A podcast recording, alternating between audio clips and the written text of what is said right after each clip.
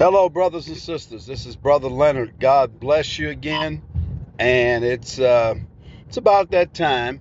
I always, uh, sometimes when I get on the road, I come up with, uh, you know, some things that that the Lord drop in my heart, or, you know, I was thinking about a certain uh, subject or something like that, and and so I end up uh, maybe preaching a little bit of it. But today I was thinking um, about a subject that came to my mind, and I'll entitle this I'm Saved, Now What? Let's pray. Father, we thank you for your word. We thank you for your goodness and your mercy, your kindness today. Lord, you've been so good to us. We thank you for the many blessings that you have for us right now. Lord, let this word go out Father God, and touch the hearts of those who listen to it. And Lord God, that it will not return unto you void, but it will accomplish that which you please. Father, I thank you for your anointing. Holy Spirit, I can't do it without you. Speak through me this day to be a blessing to those who hear this message. Anoint their ears to hear and my mouth to speak. In Jesus' name, amen. So I was thinking about um, this subject, I'm saved. Now what? And so, um, when you re- when you receive Jesus as your Lord and Savior, right? Um, you're born again, and sometimes, you know, we don't take time out to really explain what that means. You know, when we say, "Well, I'm saved," well, yeah, I'm saved. I'm saved from hell. I'm saved from God's wrath. Uh, because here's the deal Jesus died for our sins. Jesus died for um, the sins of every person that ever walked on this earth. He died for the sins of everyone who, um, no matter what you tried, you still managed to screw it up. He died for all of our sins. It doesn't matter how good you were or how bad you were.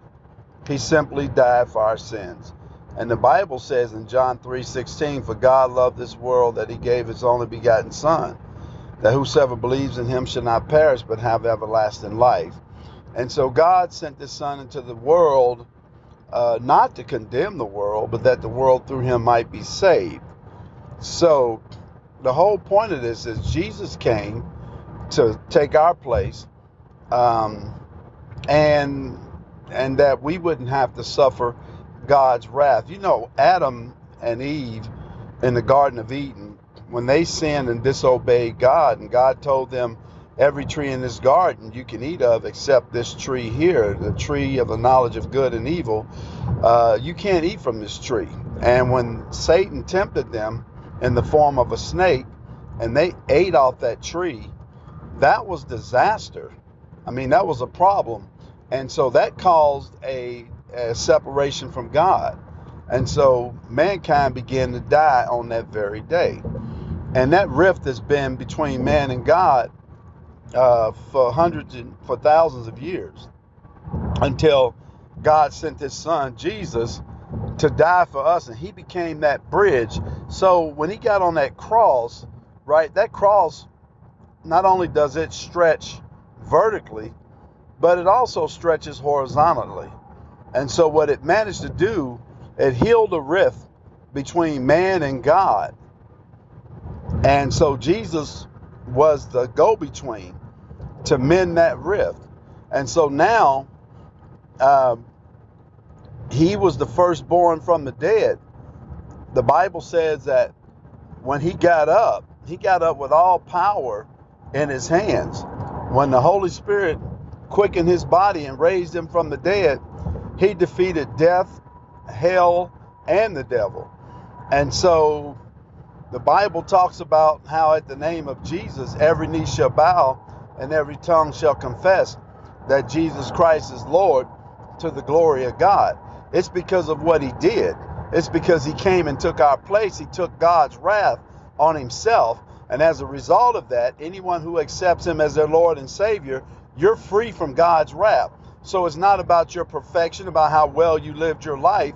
It's about whether or not you accepted Jesus Christ as your Lord and Savior. So then once you do that and once you've done that, right, then you need to know, okay, so what else do I do? I'm saved. Now what? Well, the first thing you do is get in a good Bible believing church where the pastor can teach and mentor you and, and teach you the Word of God. You know, so you can learn structure, so you can learn how to discipline yourself, how to discipline your flesh, how to renew your mind, right? It's more to getting saved than just, uh, you know, you accept Jesus and then that's it. You, you don't want that to be it. What you want to do is you want to renew your mind because, see, your mind is still messed up with the things of this world. You still, you still think the same way.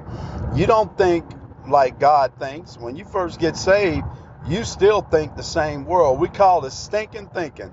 It's uh, it's a culture that's against the Word of God, and so your mind is still uh, uh, still against the Word of God. You know, so you have to learn. You have to be taught, right?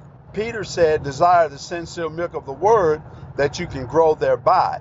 So it's just like a baby. When you're born again spiritually, it's sort of like a, a, a regular natural birth. You're born a baby and then you eat and you grow right? And then all while you're eating and you're growing you're learning because your mother and your father they're teaching you or whoever raised you they're teaching you about the cultures of this new place that you're in. You just came into this world and now you're in this new place as a baby and you don't know anything so everything you learn you have to learn it from someone well guess what being born again is the same way you have to learn you learn it from your pastor. You learn it from the teachers around you, the men and women of God who are teaching the Word of God.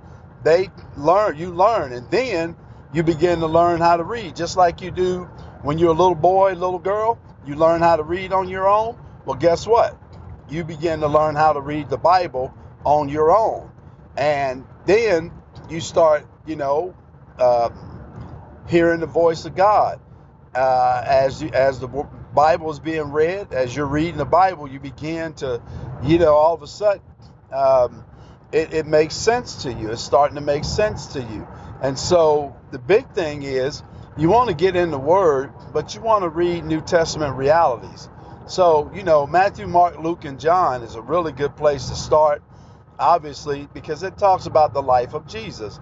That's still not really, it's they say New Testament, but the truth is, I, that's more of a transition from the Old Testament to the New Testament because Jesus came, right, and he hadn't died yet. And so, really, everything after the death of Jesus is really considered New Testament because it's everything after he died and, and he rose again.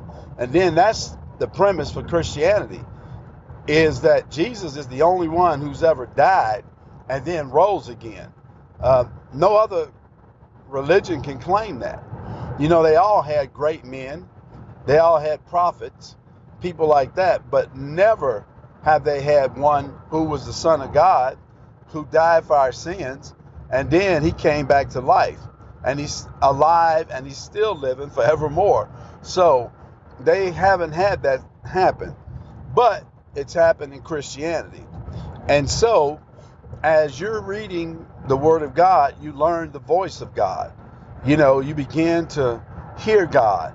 And when you read the word, you can just hear in your spirit. You know you're not a you're not the same person anymore.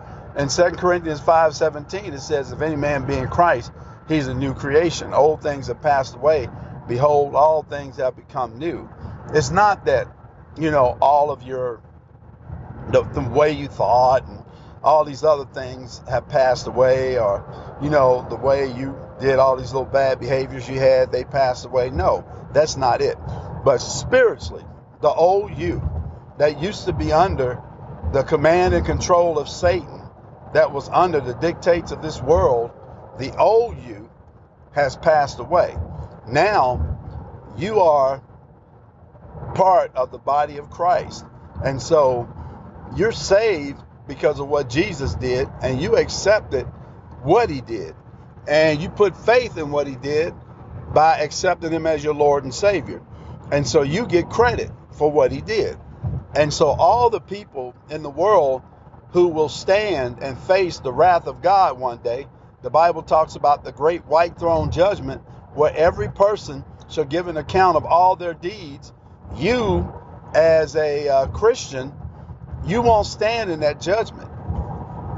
You won't stand in the wrath of God's judgment because God poured out his wrath on Jesus, right? And you accepted Jesus, so you get credit. So you don't have to stand and face the wrath of God because we've been forgiven. And when he looks at us, he sees his he sees his son Jesus. He sees that magnificent sacrifice that he did, his substitution, uh, his substitutionary uh, actions where he took our place, right? He became the, the spotless lamb, right? But when he comes back, he's not going to be the lamb of God. He's going to be the lion of the tribe of Judah. He's coming back with all power. He's coming back wrapped in his glory. He's coming back full of faith and power. When he comes back, he's coming back to judge this world. And so that's that's where we are. So when I get saved, yeah, I got some things I need to do.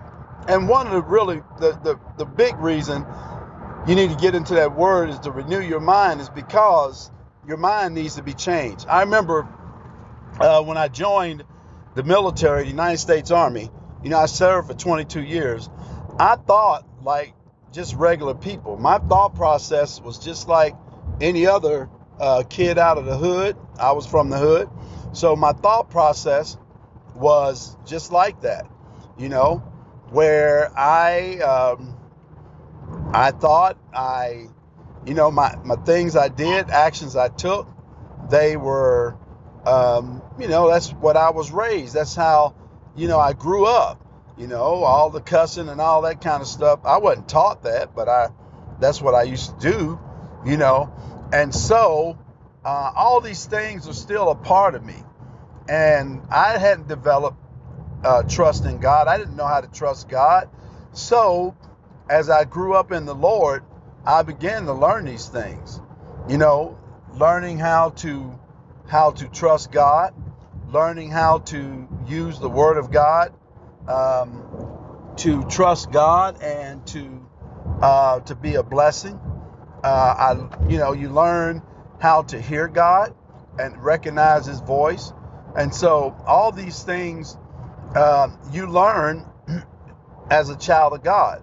And it's just like, you know, when you grow up as a little child and you learn these things, um, you learn how to obey your mother and your father or the people who raised you. You learn how to uh, act properly. Wherever you go, there's a, a certain way you act. Um, I mean, you learn all these things as a Christian. You learn all these things as well. So, um, you know, that that's one of the, that's one of the things with renewing your mind. So the Bible says that be not that you shouldn't be conformed to this world, but be transformed by the renewing of your mind.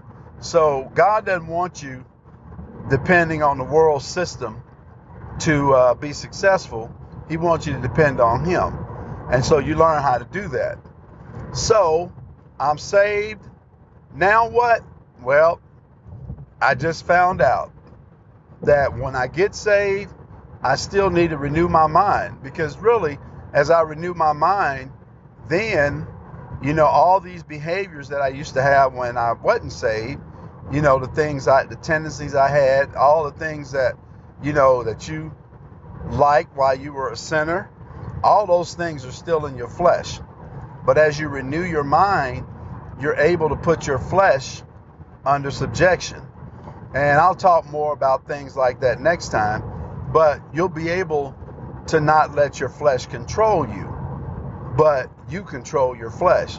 So, in other words, you won't be yielding to all these different temptations and all these bad things that you used to do. You know, whereas before, if you used to fornicate, you know, you're going to be tempted to fornicate. But because you know it's wrong and Jesus dwells in you, right, that gives you strength to not do that anymore, you know, and to be able to wait until one day you get a wife or you get a husband and then you get married. So, These are things that that you will learn as you grow, as you grow in God, as you grow in faith, as you grow in the Word. Um, these are things that you will certainly learn. So when you get saved, that's why we want you in a good Bible believing church because they're going to set you up to be successful and you won't have to worry about you know being a being a greasy grace Christian where you have no control over things that you do um, so anyway brothers and sisters I will say this um, that I hope you have a blessed and a wonderful day today. Um, and I hope you got something out of this message. This is Brother Leonard, and I just pray that the grace of our Lord and Savior Jesus Christ will be with you this day, and that you be blessed in everything that you do. That the blessings of the Lord that maketh rich and hath no sorrow be multiplied in your lives today, and that God's supernatural power would strengthen you in every situation that you're in today. And to God be the glory for the things that He has done. Amen. Have a blessed day.